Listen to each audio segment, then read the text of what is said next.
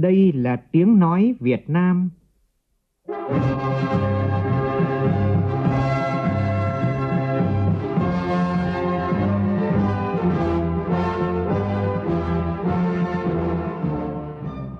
là tiếng nói Việt Nam phát thanh từ Hà Nội, thủ đô nước Cộng hòa xã hội chủ nghĩa Việt Nam.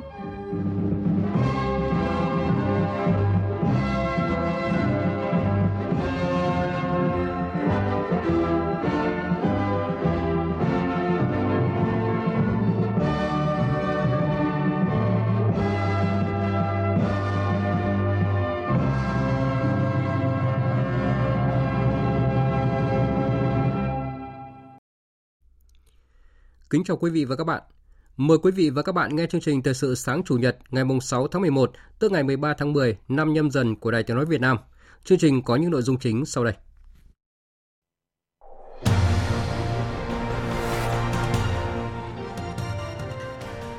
Cử tri và nhân dân cả nước kỳ vọng những giải pháp mà Thủ tướng Chính phủ và các bộ trưởng trưởng ngành đưa ra khi trả lời chất vấn tại kỳ họp thứ 4 Quốc hội khóa 15 sẽ mang lại những kết quả đột phá trong thời gian tới. 112 tác phẩm, sản phẩm xuất sắc được vinh danh tại lễ trao giải thưởng toàn quốc về thông tin đối ngoại lần thứ 8. Đài Tiếng nói Việt Nam có 1 giải nhất, 1 giải nhì, 4 giải ba và 2 giải khuyến khích. Hơn 50 doanh nghiệp tại Thành phố Hồ Chí Minh thiếu đơn hàng khiến 6.000 lao động bị ảnh hưởng. Lần đầu tiên triển lãm hàng không Airstow được tổ chức tại Việt Nam quy tụ những dòng máy bay siêu tốc độ an toàn và tiện nghi bậc nhất thế giới. Hội nghị thường niên lần thứ 27 của Liên Hợp Quốc về khí hậu, gọi tắt là COP27, khai mạc hôm nay tại Ai Cập, được kỳ vọng sẽ tìm ra giải pháp hạn chế sự gia tăng nhiệt độ toàn cầu. Chương trình có bình luận nhan đề "Chống biến đổi khí hậu, những điều COP27 còn có thể thay đổi".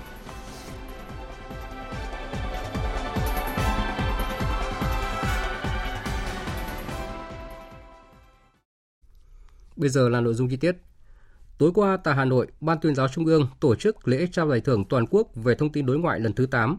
Ủy viên Bộ Chính trị, Thường trực Ban Bí thư Võ Văn Thường và Bí thư Trung ương Đảng, Trưởng Ban Tuyên giáo Trung ương Nguyễn Trọng Nghĩa dự chương trình. Tin của phóng viên Nguyễn Hằng. Từ hơn 1.000 tác phẩm dự thi, ban tổ chức đã chọn ra 112 tác phẩm sản phẩm xuất sắc để trao giải, gồm 10 giải nhất, 21 giải nhì, 30 giải ba và 51 giải khuyến khích. Trong đó, Đài Tiếng nói Việt Nam đạt 1 giải nhất, 1 giải nhì, 4 giải ba và 2 giải khuyến khích. Phát biểu tại buổi lễ, Ủy viên Bộ Chính trị, Thường trực Ban Bí thư Võ Văn Thường thay mặt lãnh đạo Đảng, Nhà nước ghi nhận và đánh giá cao nỗ lực, tinh thần trách nhiệm của Hội đồng, Ban tổ chức giải thưởng năm nay. Đồng thời chúc mừng các tác giả đã đặt giải và các tập thể cá nhân có nhiều đóng góp cho thành công của giải thưởng thông tin đối ngoại lần thứ 8. Về nhiệm vụ thời gian tới, Thường trực Ban Bí thư Võ Văn Thường đề nghị các lực lượng làm công tác thông tin đối ngoại cần thể hiện rõ tính tiên phong, đi trước mở đường, đột phá trong chuyển đổi phương thức thông tin đối ngoại, đẩy mạnh ứng dụng khoa học công nghệ, nâng cao hiệu quả sử dụng các phương tiện truyền thông trên nền tảng số, truyền thông xã hội, kết hợp nhuần nhuyễn giữa trực tiếp và trực tuyến, xây dựng đội ngũ cán bộ, phóng viên, biên tập viên, chuyên gia có bản lĩnh chính trị, am hiểu tình hình đất nước và quốc tế, tinh thông nghiệp vụ, nắm bắt kịp thời xu hướng truyền thông hiện đại. Nhân kỷ niệm 92 năm Ngày truyền thống Mặt trận Tổ quốc Việt Nam 18 tháng 11, hôm qua Ủy viên Bộ Chính trị, Trưởng Ban Kinh tế Trung ương Trần Tuấn Anh đã dự ngày hội đại đoàn kết toàn dân tộc liên khu dân cư thôn Thuận Hòa và Bon Burak, xã biên giới Thuận An, huyện Đắk Pin, tỉnh Đắk Nông. Nhân dịp này, Trưởng Ban Kinh tế Trung ương Trần Tuấn Anh đã trao tặng nhân dân tỉnh Đắk Nông 10 căn nhà trị giá 500 triệu đồng, tặng 2 phần quà cho thôn Thuận Hòa và Bon Burak, tặng quà cho 10 gia đình khó khăn thôn Thuận Hòa và Bon Burak. Thưa quý vị và các bạn, Quốc hội đã hoàn thành chương trình chất vấn và trả lời chất vấn tại kỳ họp thứ 4. Thủ tướng Chính phủ Phạm Minh Chính và 4 bộ trưởng đã trực tiếp trả lời hàng loạt vấn đề mà các đại biểu Quốc hội đặt ra, thu hút sự quan tâm theo dõi của đông đảo cử tri và nhân dân cả nước. Không khí chất vấn, tranh luận tại nghị trường đã cho thấy tinh thần trách nhiệm cao của các đại biểu Quốc hội đồng hành cùng các tư lệnh ngành tìm giải pháp gỡ vướng đang đặt ra. Ghi nhận của phóng viên Đại Hoa. Dân chủ, thẳng thắn và trách nhiệm, đó là cảm nhận chung của đại biểu Quốc hội và cử tri trong 2 ngày rưỡi chất vấn vừa qua. Các đại biểu Quốc hội đã đặt câu hỏi hết sức ngắn gọn, rõ ràng, bám sát nhóm vấn đề, phản ánh đúng thực tiễn. Đặc biệt, không ngại đề cập những vấn đề nóng trong xã hội thời gian qua. Đại biểu Trần Văn Lâm, đoàn Bắc Giang cho rằng, Cái câu hỏi chất vấn ngày càng trúng vấn đề hơn, sát với cái đòi hỏi của thực tiễn cũng như là những cái vấn đề mà mong mỏi của cử tri. Thế còn cái phần trả lời của các bộ trưởng và các cơ quan của chính phủ, tôi thấy rằng nó rất là sát với câu hỏi, không né tránh, không vòng vo, cơ bản là đáp ứng yêu cầu các cái câu hỏi chất vấn đưa ra. Trong 4 bộ trưởng trưởng ngành đăng đàn trả lời chất vấn tại kỳ họp, Bộ trưởng Bộ Thông tin và Truyền thông Nguyễn Mạnh Hùng là tư lệnh ngành duy nhất có kinh nghiệm trả lời chất vấn trước Quốc hội. Bộ trưởng không né tránh các vấn đề và tranh luận, có phương án xử lý cụ thể với nhiều vấn đề đại biểu nêu, đặc biệt là liên quan đến hành vi đăng tải thông tin xuyên tạc, sai sự thật trên các trang thông tin điện tử. Các đại biểu Quốc hội cho rằng tôi cũng rất ấn tượng với cách tiếp cận của Bộ Thông tin Truyền thông. Đó là trong quản lý thông tin trên mạng hiện nay thì cần có sự vào cuộc của các cấp các ngành, chính quyền địa phương, đặc biệt là các cái sở thông tin và truyền thông trong việc phát hiện xử lý kịp thời các trường hợp có cái vi phạm. Quản lý thông tin truyền thông và đặc biệt là trên cái nền tảng số bây giờ thì nó rất là nhiều vấn đề. Cái giải pháp căn cơ nhất lâu dài nhất vẫn là nhận thức của công chúng, của xã hội. Chính họ sẽ là những người chủ động để ngăn ngừa những thông tin xấu độc. Lần đầu tiên trả lời trước Quốc hội, Bộ trưởng Bộ Xây dựng Nguyễn Thanh Nghị thừa nhận giá nhà ở xã hội vẫn còn cao, thị trường bất động sản dự báo sẽ khó khăn bởi nguồn cung và tín dụng thắt chặt.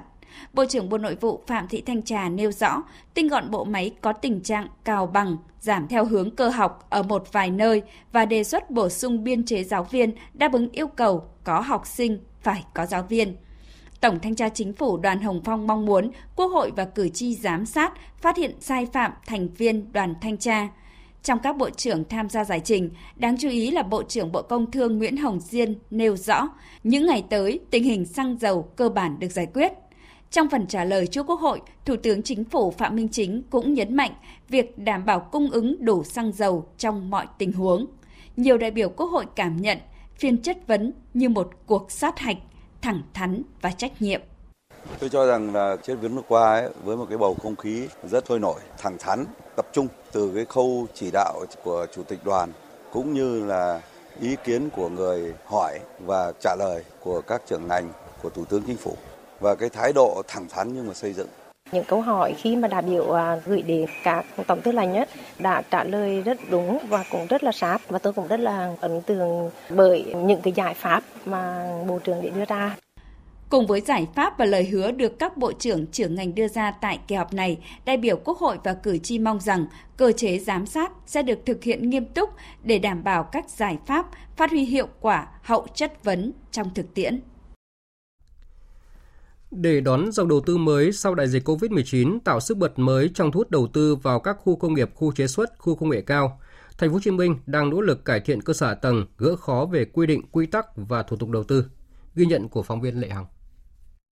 Thời gian qua, các khu công nghiệp, khu chế xuất, khu công nghệ cao Thành phố Hồ Chí Minh vẫn thu hút nhiều doanh nghiệp lớn trong nước và ngoài nước đến đầu tư. Sự dịch chuyển dòng vốn đầu tư sau dịch bệnh là cơ hội để Thành phố Hồ Chí Minh nói riêng và Việt Nam nói chung đón làn sóng nhà đầu tư mới đến để tìm hiểu cơ hội đầu tư, kinh doanh. Tuy nhiên, để thu hút được dòng vốn mới này, thành phố cần nỗ lực cải thiện cơ sở hạ tầng, nâng cao nguồn nhân lực, gỡ khó về các quy định, quy tắc và thủ tục đầu tư, đặc biệt là đẩy mạnh cải cách thủ tục hành chính hơn nữa. Ông Giang Ngọc Phương, Phó Tổng Giám đốc Công ty Cổ phần Khu công nghiệp Hiệp Phước là một trong 3 khu công nghiệp tại Việt Nam được thí điểm thực hiện khu công nghiệp sinh thái cho rằng thời gian tới với cái việc phải thu hút những cái ngành nghề có cái hàm lượng chất xám công nghệ cao như thế thì nó đòi hỏi có những cái cơ chế chính sách để tạo điều kiện cho những nhà đầu tư thuận lợi trong cái quá trình phát triển dự án. Thứ hai là lực lượng lao động phải được đào tạo và được đào tạo lại liên tục để đáp ứng được nhu cầu phát triển của những ngành nghề mới. Mới đây, Ủy ban nhân dân Thành phố Hồ Chí Minh đã có văn bản ủy quyền cho Ban quản lý các khu công nghiệp, khu chế xuất về thủ tục cấp giấy chứng nhận đánh giá tác động môi trường. Việc này đã tháo gỡ một nút thắt cho doanh nghiệp trong thủ tục hành chính. Thời gian tới, thành phố sẽ hoàn thiện mô hình cơ chế quản lý một cửa tại chỗ tại các khu công nghiệp, khu chế xuất, đẩy mạnh cải cách thủ tục hành chính, tăng cường ứng dụng công nghệ thông tin trong quản lý. Ông Nguyễn Văn Nên, Ủy viên Bộ Chính trị, Bí thư Thành ủy Thành phố Hồ Chí Minh cho biết. Phải tập trung hoàn thiện quy hoạch, tiếp tục đầu tư xây dựng hoàn thiện hạ tầng xã hội trong khu chế xuất, khu công nghiệp như là nhà lưu trú, ký túc xá công nhân, các trường mầm non, thiết chế văn hóa, thể dục thể thao, các cái dịch vụ thiết yếu để phục vụ cho người lao động. Thành phố hiện đang tập trung để hoàn thành tổng kết các cái nghị quyết như là nghị quyết 16, nghị quyết 54, xin ý kiến và xin chủ trương, phân cấp, giao quyền và những cái cơ chế phù hợp để thực hiện thí điểm và tháo gỡ khó khăn. Ở chiều ngược lại, Ban Quản lý Khu chế xuất và Công nghiệp Thành phố Hồ Chí Minh cho biết, trong tổng số 17 khu chế xuất và khu công nghiệp trên địa bàn thành phố thì hiện có 51 doanh nghiệp báo cáo giảm đơn hàng, khiến cho gần 6.000 công nhân lao động bị ảnh hưởng. Nhóm đơn hàng bị ảnh hưởng nặng nhất tập trung vào các ngành hàng như là nữ trang, thời trang cao cấp, quần áo, da giày và đồ gỗ. Thưa quý vị và các bạn, mới 35 tuổi nhưng chàng trai người Tày Lục Văn Anh ở thị trấn Yên Thế, huyện Lục Yên, tỉnh Yên Bái đã sở hữu mô hình nông nghiệp sạch trị giá hàng tỷ đồng. Anh là một trong những điển hình sản xuất kinh doanh giỏi của cả nước, được Trung ương Đoàn trao giải thưởng Lương Định Của. Phóng viên Đinh Tuấn, thường trú tại Tây Bắc, thông tin. Sau khi nghiên cứu kỹ về khí hậu, thổ nhưỡng của địa phương, chàng trai người Tày Lục Văn Anh đã lên ý tưởng triển khai thành lập hợp tác xã 60 Farm chuyên sản xuất và cung ứng các sản phẩm rau củ quả đạt tiêu chuẩn chất lượng. Tháng 8 năm 2018, anh bắt đầu trồng thử nghiệm trên diện tích 10.000 m2. Sang năm sau, anh tiếp tục xây dựng hệ thống nhà màng, nhà kính với diện tích trên 5.000 m2 và liên kết với các hộ dân tại thị trấn Yên Thế, trồng, chăm sóc và bao tiêu đầu ra sản phẩm. Anh Nguyễn Ngọc Khuyến, đoàn viên thôn xã, xã Tân Lập, huyện Lục Yên cho biết. Qua tham khảo và được sự hướng dẫn của đồng chí Vân Anh, hợp tay chỉ việc từ vật liệu, từ hạt giống, từ kỹ thuật, phân do chăm sóc. Đến nay thì gia đình cũng thấy rất hài lòng về cái mô hình này. Vừa ứng dụng khoa học kỹ thuật vào trồng, chăm sóc cây trồng, vừa khai thác thế mạnh của công nghệ thông tin để bán hàng, nhằm nâng cao doanh số. Bình quân mỗi năm, hợp tác xã 60 Farm của Lục Văn Anh đã cho sản lượng 60 đến 80 tấn rau củ quả, cho tổng doanh thu đạt 1,5 tỷ đồng một năm, trừ các loại chi phí, lợi nhuận cũng đạt khoảng 500 triệu đồng. Theo Bí thư huyện đoàn Lục Yên, Nông Thanh Sơn, hợp tác xã của anh Lục Văn Anh đã tạo việc làm thời vụ cho khoảng 10 đến 15 người và giúp đỡ 15 hộ liên kết sản xuất, có việc làm và thu nhập ổn định. Anh Lục Văn Anh cũng là một thanh niên rất là năng động, chịu khó, nhiệt tình. Từ những cái kinh nghiệm trong thực tế thì anh cũng đã kêu gọi sự tham gia của các đoàn viên thanh niên có cùng chí hướng để thành lập hợp tác xã. Cái mô hình của anh không chỉ đem đến cho người tiêu dùng những sản phẩm nông sản sạch mà còn cổ vũ phong trào thanh niên phát triển kinh tế ở trên địa bàn của huyện Lục Yên. Từ những nỗ lực của bản thân, ngày 4 tháng 11, anh Lục Văn Anh vinh dự là một trong 32 tấm gương thanh niên tiêu biểu nhận giải thưởng Lương Định Của do Trung ương Đoàn trao tặng. Lần đầu tiên tại Việt Nam, một triển lãm hàng không gọi tắt là Airstow 2022 do hãng máy bay sang trọng bậc nhất thế giới Gulfstream của Mỹ và hãng hàng không trung cao cấp Sun Air của tập đoàn Sun Group tổ chức tại Cảng hàng không quốc tế Vân Đồn, tỉnh Quảng Ninh và mở cửa giới hạn cho khách mời là các doanh nhân và khách hàng tiềm năng của hai thương hiệu. Tại triển lãm, khách tham quan đã được tận mắt chiêm ngưỡng hai huyền thoại Gulfstream đã chinh phục nhiều giải thưởng trong lĩnh vực hàng không G600 và G650R. Đây là hai dòng máy bay có hiệu suất và khả năng bay xa hơn và nhanh hơn bất kỳ chuyên cơ nào, tiết kiệm hơn 50 giờ bay mỗi năm với tốc độ tối đa lên tới 1.103 km/h. Đặc biệt, Gulfstream chọn sự kiện này để lần đầu tiên ra mắt thị trường Việt Nam và châu Á dòng chuyên cơ Gulfstream G700. Việc Gulfstream chọn Vân Đồn là điểm đến để tổ chức triển lãm tàu bay riêng cho thấy Việt Nam là một thị trường đầy tiềm năng của ngành hàng không cao cấp. Đặc biệt, với vai trò kết nối thị trường Việt Nam với một trong những thương hiệu đại diện cho ngành hàng không cao cấp trên thế giới, triển lãm hàng không Airstow 2022 sẽ tạo điều kiện thúc đẩy các hoạt động thương mại, giao thương quốc tế, từ đó thu hút các nhà đầu tư và doanh nhân nước ngoài đến với Việt Nam. Thưa quý vị và các bạn, các vụ lừa đảo chiếm đoạt tài sản thật trên không gian ảo ngày càng gia tăng với nhiều phương thức thủ đoạn và xảy ra tại nhiều địa phương trong cả nước. Tại tỉnh Lạng Sơn, cơ quan công an đã có nhiều hoạt động đấu tranh trấn áp loại tội phạm này, hạn chế thiệt hại cho người dân và doanh nghiệp. Ghi nhận của phóng viên Duy Thái, thường trú tại khu vực Đông Bắc. Thời gian gần đây, các vụ lừa đảo chiếm đoạt tài sản dưới chiêu thức tuyển cộng tác viên bán hàng online trên mạng xuất hiện khá nhiều. Các đối tượng lừa đảo mạo danh các công ty thương mại điện tử, đăng quảng cáo tuyển nhân viên trên các trang mạng xã hội. Khi nạn nhân liên hệ, các đối tượng giới thiệu chính sách chi trả với mức chiết khấu hấp dẫn và trả tiền hoa hồng đầy đủ trong vài lần đầu để tạo niềm tin. Sau đó, những kẻ lừa đảo yêu cầu nạn nhân chuyển số tiền lớn hơn để nhận các đơn hàng giá trị cao và hứa hẹn có hoa hồng lớn. Khi nạn nhân chuyển tiền, các đối tượng này không chỉ trả hoa hồng và tiền gốc với nhiều lý do như mã lệnh sai, thao tác sai, chưa hoàn thành nhiệm vụ, mà thậm chí còn yêu cầu nạn nhân tiếp tục chuyển tiền nếu muốn nhận lại số tiền đã chuyển trước đó.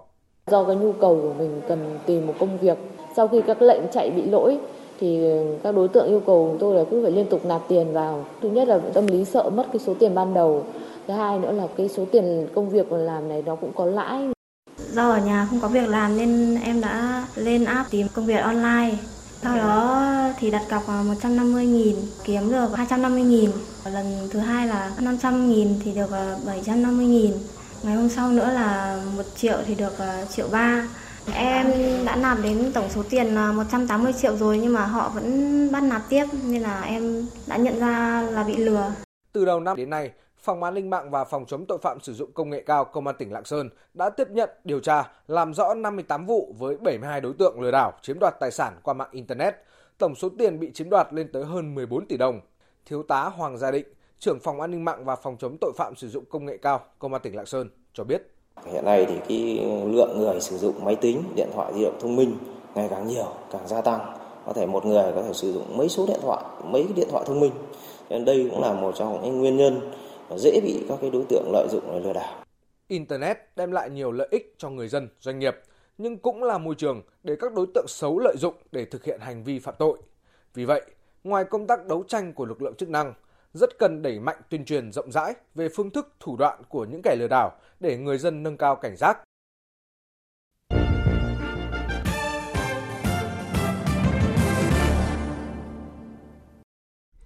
Chuyển sang phần tin thế giới.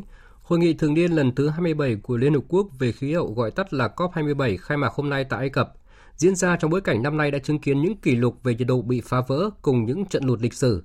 COP27 được kỳ vọng sẽ cung cấp một nền tảng để triển khai các công cụ tài chính sáng tạo có thể thúc đẩy ứng phó với biến đổi khí hậu ở nhiều quốc gia đang phát triển trên thế giới. Đây cũng là nội dung của bình luận nhan đề Chống biến đổi khí hậu, những điều COP27 còn có thể thay đổi mà chúng tôi sẽ chuyển đến quý vị và các bạn sau ít phút nữa. Còn bây giờ sẽ là một số tin quốc tế đáng chú ý. Hôm qua, các ứng cử viên tham gia tranh cử trong cuộc tổng tuyển cử trước thời hạn ở Malaysia đã bắt đầu nộp đơn ứng cử tại hơn 200 trung tâm đề cử trên khắp cả nước. Các ứng cử viên sẽ tham gia vận động tranh cử trong vòng 2 tuần kéo dài đến ngày 18 tháng 11 tới. Ngày bầu cử chính thức sẽ diễn ra vào ngày 19 tháng 11. Đảng hay liên minh nào giành đa số phiếu sẽ lập chính phủ mới. Theo giới phân tích, nhiều khả năng đảng cầm quyền tổ chức dân tộc Mã Lai Thống Nhất sẽ có lợi thế trong cuộc bầu cử sắp tới khi phe đối lập đang bị chia rẽ và rối loạn. Chính quyền Iran thừa nhận cung cấp máy bay không người lái cho Nga, tuy nhiên việc cung cấp xảy ra trước khi xung đột tại Ukraine. Ngoại trưởng Iran Hossein khẳng định việc một số nước phương Tây cáo buộc Iran đã cung cấp tên lửa và máy bay không người lái cho Nga trong cuộc xung đột tại Ukraine là hoàn toàn sai trái. Ngoài máy bay không người lái, Ngoại trưởng Iran nhấn mạnh không cung cấp bất kỳ khí tài quân sự nào khác cho Nga. Nhằm ngăn chặn giá khí đốt tăng cao cũng như tăng cường vị thế của khối trong việc đàm phán với các nhà cung cấp, Liên minh châu Âu EU đã thống nhất sẽ triển khai cơ chế mua chung khí đốt vào cuối tháng 11 tới. Ngoài ra, thì châu Âu cũng đang cố gắng đa dạng hóa nguồn cung, đẩy nhanh các cuộc đàm phán với các nhà cung cấp lớn sau khi mất đi nguồn khí đốt từ Nga. Ủy viên phụ trách thị trường nội địa châu Âu Thierry Breton nhấn mạnh. Chúng ta đã có những gì cần có trong mùa đông năm nay, tuy vậy vẫn phải đặc biệt chú ý đến vấn đề giá cả, bởi nó có thể tăng cao bất cứ khi nào. Chúng ta cũng cần phải chuẩn bị cho mùa đông năm tới, khi không có nguồn cung từ Nga, mà tôi nghĩ sẽ diễn ra trong thời gian dài nữa. Vậy nên chúng ta cần phải đa dạng hóa nguồn cung, thúc đẩy nhanh các nguồn năng lượng tái tạo, cũng như thực hiện những điều cần thiết để giảm mức tiêu thụ năng lượng. Truyền thông Italia đưa tin một trực thăng đã gặp nạn và rơi ở miền nam nước này, làm toàn bộ 7 người trên máy bay thiệt mạng. Chiếc trực thăng biến mất khỏi màn hình radar khi bay qua một khu vực nông thôn thuộc vùng Puglia, dẫn tới các lực lượng chức năng phát động một cuộc tìm kiếm. Giới chức địa phương sau đó xác nhận đã tìm thấy trực thăng gặp nạn. Trong số các nạn nhân có một gia đình 4 người đến từ Slovenia. Trực thăng trên rơi trong khi đang thực hiện chuyến bay dịch vụ hàng ngày giữa Foggia và Puglia và quần đảo ngoài khơi bờ biển Italia. Vừa rồi là phần tin thời sự trong nước và quốc tế, tiếp ngay sau đây là một số tin thể thao đáng chú ý.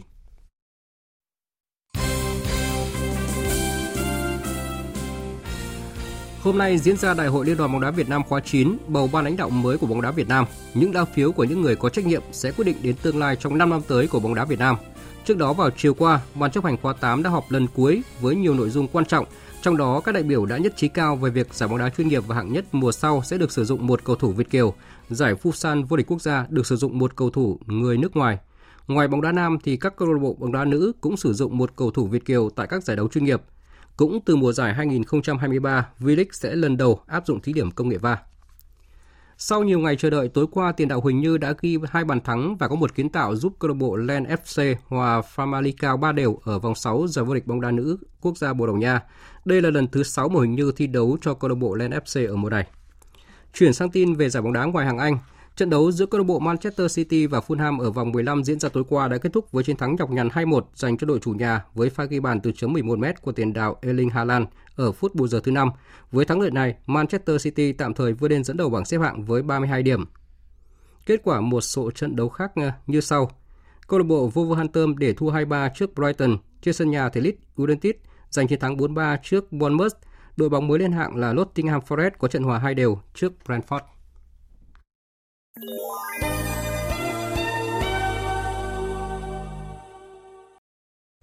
Quý vị và các bạn đang nghe chương trình Thời sự sáng của Đài Tiếng nói Việt Nam.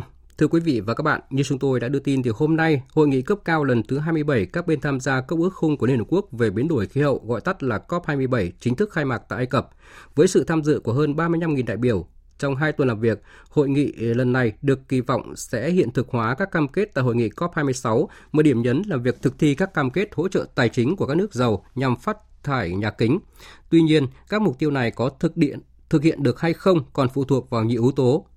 Bình luận nhan đề "Chống biến đổi khí hậu, những điều COP27 còn có thể thay đổi" của biên tập viên Hồ Điệp qua sự thể hiện của phát thanh viên Hoàng Sang. Mời quý vị và các bạn cùng nghe. Trước hết, cần phải nhắc lại rằng các cuộc đàm phán tại COP26 năm ngoái ở Glasgow, Anh đã kết thúc với việc các quốc gia cam kết hạn chế sự ấm lên toàn cầu ở mức 1,5 độ C so với thời kỳ tiền công nghiệp. Tuy nhiên, hầu hết các quốc gia đều không đặt ra các mục tiêu về cắt giảm phát thải khí nhà kính phù hợp với giới hạn nhiệt độ này, cũng như không đưa ra chính sách cụ thể để thực hiện. Thậm chí, một số quốc gia giàu có gồm Anh, Mỹ và các nước thành viên Liên minh châu Âu EU lại gia tăng sử dụng nhiên liệu hóa thạch trong bối cảnh khủng hoảng năng lượng khiến giá khí đốt tăng vọt.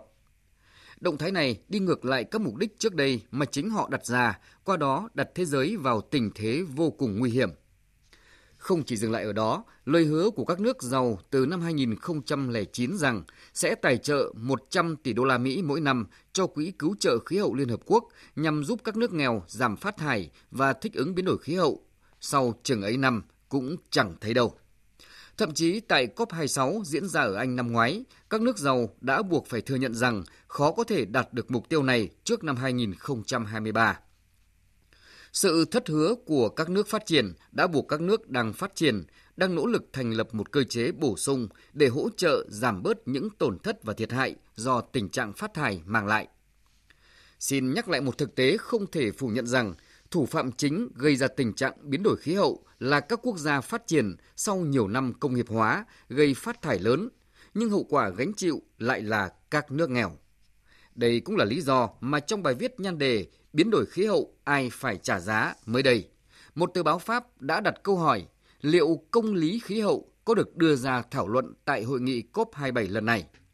Trong bối cảnh địa chính trị thế giới đang diễn biến phức tạp với điểm nóng Nga-Ukraine, khủng hoảng năng lượng, khủng hoảng lương thực thực phẩm, khủng hoảng nợ khiến nhiều nước từ bỏ thỏa thuận ngưng dùng than đá, và cái giá của thời tiết khắc nghiệt gây ra ngày càng lớn, rõ ràng COP27 lần này gánh trên vai một trách nhiệm nặng nề. Đó là các quốc gia cần tiếp tục thúc đẩy các nỗ lực toàn cầu nhằm thực hiện các cam kết ứng phó với khủng hoảng khí hậu. Một điều đáng mừng là đã có những tín hiệu tích cực trước thềm hội nghị COP27 khi một số nước tuyên bố sẽ tăng tài trợ giúp các quốc gia đang phát triển, giảm thiểu tác động của biến đổi khí hậu và mở rộng tài trợ cho Quỹ Khí hậu Xanh. Việc Hàn Quốc chia sẻ kinh nghiệm và công nghệ với các quốc gia đang phát triển để giúp họ chuyển đổi sang nền kinh tế carbon thấp và phát triển các nguồn năng lượng tái tạo. Việc các bộ trưởng về khí hậu của Liên minh châu Âu thống nhất ủng hộ việc thảo luận bồi thường tài chính cho những thiệt hại mà biến đổi khí hậu gây ra cho những nước nghèo nhất thế giới là những tín hiệu khả quan có thể tạo đột phá tại COP27. Kỳ vọng cao, song thách thức cũng rất lớn. Dư luận trông đợi hội nghị cấp cao lần thứ 27 các bên tham gia Công ước Khung của Liên Hợp Quốc về biến đổi khí hậu COP27 sẽ mang lại những kết quả đột phá tái thúc đẩy việc hiện thực hóa các cam kết giảm thiểu phát thải khí nhà kính trên toàn cầu. Quý vị và các bạn vừa nghe bình luận nhan đề Chống biến đổi khí hậu, những điều COP27 còn có thể thay đổi. Dự báo thời tiết. Phía Tây Bắc Bộ ngày nắng, đêm không mưa, sáng sớm và đêm trời rét, nhiệt độ từ 15 đến 30 độ. Phía Đông Bắc Bộ và Thanh Hóa ngày nắng, đêm không mưa, sáng sớm và đêm trời rét, nhiệt độ từ 17 đến 30 độ. Khu vực từ Nghệ An đến Thừa Thiên Huế, phía Bắc có mưa vài nơi, phía Nam có mưa, mưa rào rải rác và có nơi có dông, phía Bắc sáng sớm và đêm trời lạnh, nhiệt độ từ 19 đến 29 độ. Khu vực từ Đà Nẵng đến Bình Thuận, phía Bắc có mưa, mưa rào rải rác và có nơi có dông, phía Nam có mưa rào và dông vài nơi, nhiệt độ từ 19 đến 31 độ. Tây Nguyên và Nam Bộ có mưa rào và dông vài nơi, nhiệt độ từ 17 đến 33 độ. Khu vực Hà Nội ngày nắng, đêm không mưa, sáng sớm và đêm trời rét, nhiệt độ từ 18 đến 20 độ. Tiếp theo là dự báo thời tiết biển. Vịnh Bắc Bộ có mưa rào và dông vài nơi, tầm nhìn xa trên 10 km, gió Đông Bắc cấp 4. Vùng biển từ Quảng Trị đến Quảng Ngãi, khu vực quần đảo Hoàng Sa thuộc thành phố Đà Nẵng có mưa rào và dông vài nơi, gió Đông Bắc cấp 4, cấp 5. Vùng biển từ Bình Định đến Ninh Thuận, vùng biển từ Bình Thuận đến Cà Mau có mưa rào và dông vài nơi, gió Đông Bắc cấp 5 có lúc cấp 6, giật cấp 7, cấp 8, biển động. Vùng biển từ Cà Mau đến Kiên Giang có mưa rào và dông rải rác, gió Đông Bắc đến Đông cấp 4. Khu vực Bắc Biển Đông có mưa rào và dông vài nơi, tầm nhìn xa trên 10 km, gió Đông Bắc cấp 5, riêng phía Bắc cấp 6, ngày có lúc cấp 7, giật cấp 8, biển động mạnh. Khu vực giữa Biển Đông có mưa rào và dông vài nơi, phía Tây gió Đông Bắc cấp 4, cấp 5, phía Đông gió Đông Bắc cấp 3, cấp 4. Khu vực Nam Biển Đông, khu vực quần đảo Trường Sa thuộc tỉnh Khánh Hòa có mưa rào và dông rải rác, gió Đông Bắc cấp 4, riêng vùng biển phía Tây gió Đông Bắc cấp 5, có lúc cấp 6, giật cấp 7, cấp 8, biển động. Vịnh Thái Lan có mưa rào và rải rác có dông, gió Đông cấp 3, cấp 4. Vừa rồi là những thông tin dự báo thời tiết, bây giờ chúng tôi tóm lược một số tin chính đã phát trong chương trình.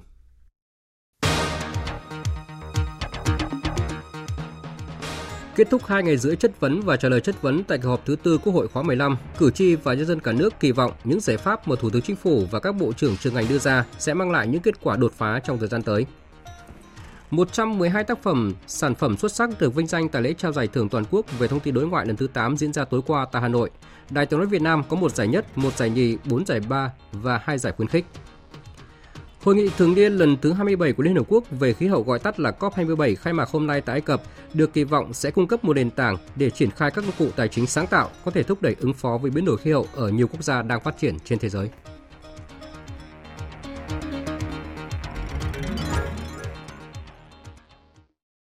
Phần tóm lược những tin chính vừa rồi đã kết thúc chương trình thời sự sáng nay của Đài Tiếng nói Việt Nam. Chương trình do biên tập viên Nguyễn Cường biên soạn và thực hiện với sự tham gia của phát thanh viên Hoàng Sang và kỹ thuật viên Thu Hằng. Chịu trách nhiệm nội dung Hoàng Trung Dũng. Cảm ơn quý vị và các bạn đã dành thời gian lắng nghe.